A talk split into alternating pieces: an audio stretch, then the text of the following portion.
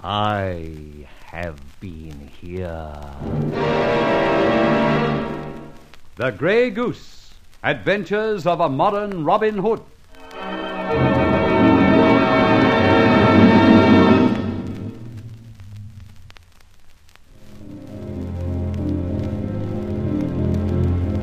They led forth in ignominy. Rolly. Then Barbara, the most junior subaltern of all, a lad of 18 years, steps forward. As he does so, the drums begin to roll. He removes the cap from my head and stamps it into the dust. Then, taking up knife or scissors, he cuts off my regimental buttons and badges of rank. Then, my decorations are sliced off my tunic, and I stand, as it were, naked and ashamed, an outcast.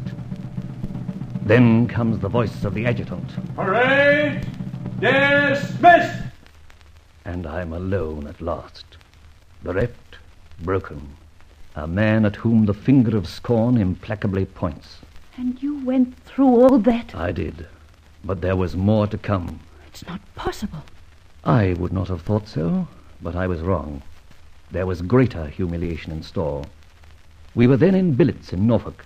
Yes. My brother officers, my friends, erstwhile, staged a farewell party, a final humiliation. Seizing me, they eventually succeeded in tarring and feathering me. Me, their old skipper. Man's inhumanity to man. True. And, Barbara, the billets were in Norfolk, as I said. The time of the year was Michaelmas, and the feathers were. goose feathers. Now I know. Rolly, I'll never again try and persuade you away from that feather conceit of yours.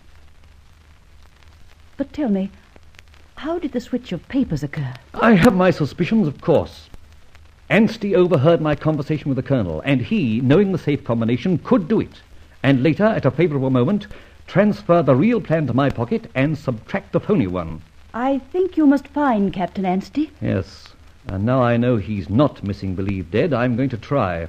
At the same time, you've been exonerated. Exonerated? Hmm, yes, in a way. People have climbed down a bit. Friends at the War Office did a little gossiping in my behalf. But I'll never rest now I know that Ansie's alive. Barbara, I'm on the hunt again. This time it's Operation Anstey.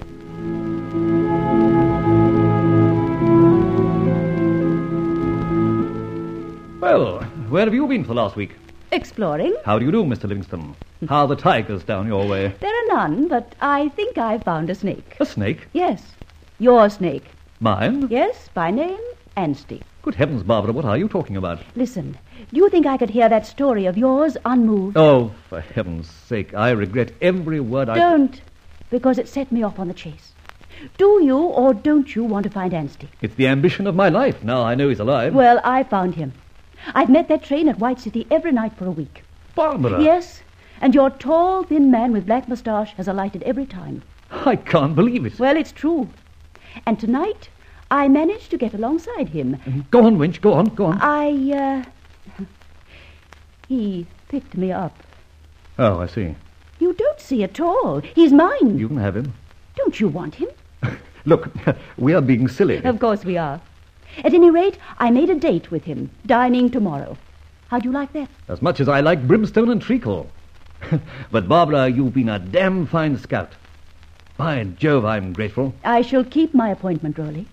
The rest is up to you. You know, Barbara, you're the only one who's ever heard my story. Except, of course, those officials connected with it. I'm glad. No, I'm grateful I told you. Somehow your lead to Anstey will give me all I want.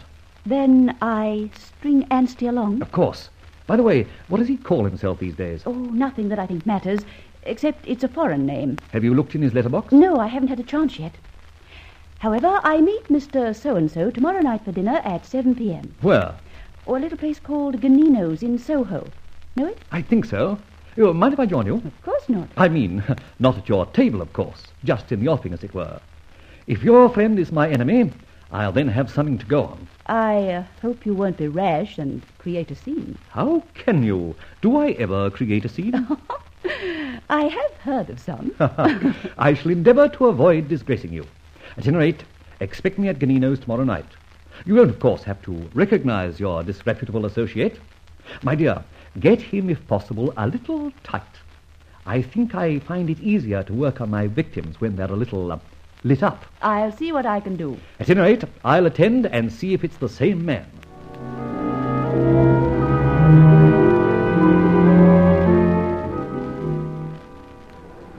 Monsieur is finished? Uh, yes, uh, but bring me some coffee. But yes, cafe for monsieur. Uh, waiter, uh, would you know that gentleman in the far corner?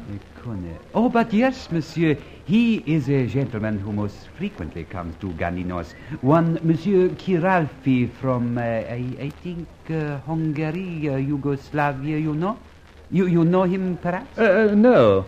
Uh, no, but I thought I knew the lady he has with him. Ah, Very charming indeed, monsieur. But to me, she is quite a stranger. The first time I see her, this. Excuse, please. I, I go for the cafe for monsieur. Yes, it's Anstey, all right. Couldn't forget him. But why Kiralfi? Middle Europe. Mmm. Roly, my lad. Something stinks a little, I think. Cafe for monsieur. Voici. Ah, thanks. I I see Monsieur Kiralfi and the lady prepare to go. Thanks. If monsieur will excuse. Coming this way. Wonder if Barbara's got anything for me. Mustn't let him recognize me, though. Oh, oh, I'm so sorry. I, I'm afraid my fur swept your coffee cup off the table as I passed. Oh, no harm at all. It's quite all right. Nine Ferry Terrace off Notting Hill Road. Follow. Are you ready, Miss Faversham? Uh, yes, I'm afraid I rather inconvenienced that gentleman with my clumsiness. Nine Fairley Terrace. Wonder why Barbara's going with him. Don't suppose for a moment she's interested in his etchings. Well, this is where I take hint and follow.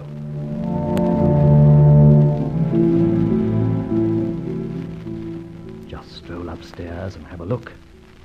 My heavens, I can't imagine Anstey back in London. Not dead after all these years.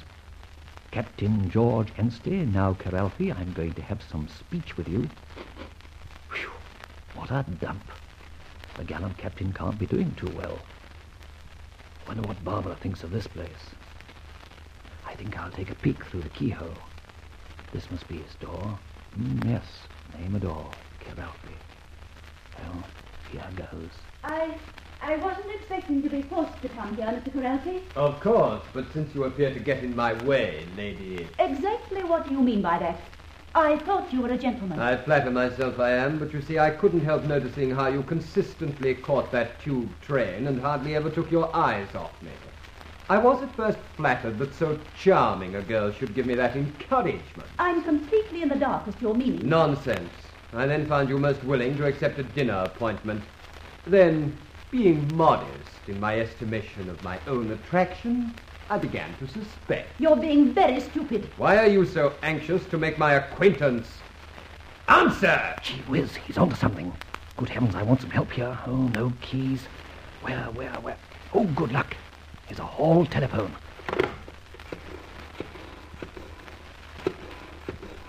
Hello? Hello? Charlie? Yes, quick. Get over to 9 Fairley Terrace, Notting Hill Road, third floor. Make it quick. Bring keys. You know. Charlie, make it terribly quick.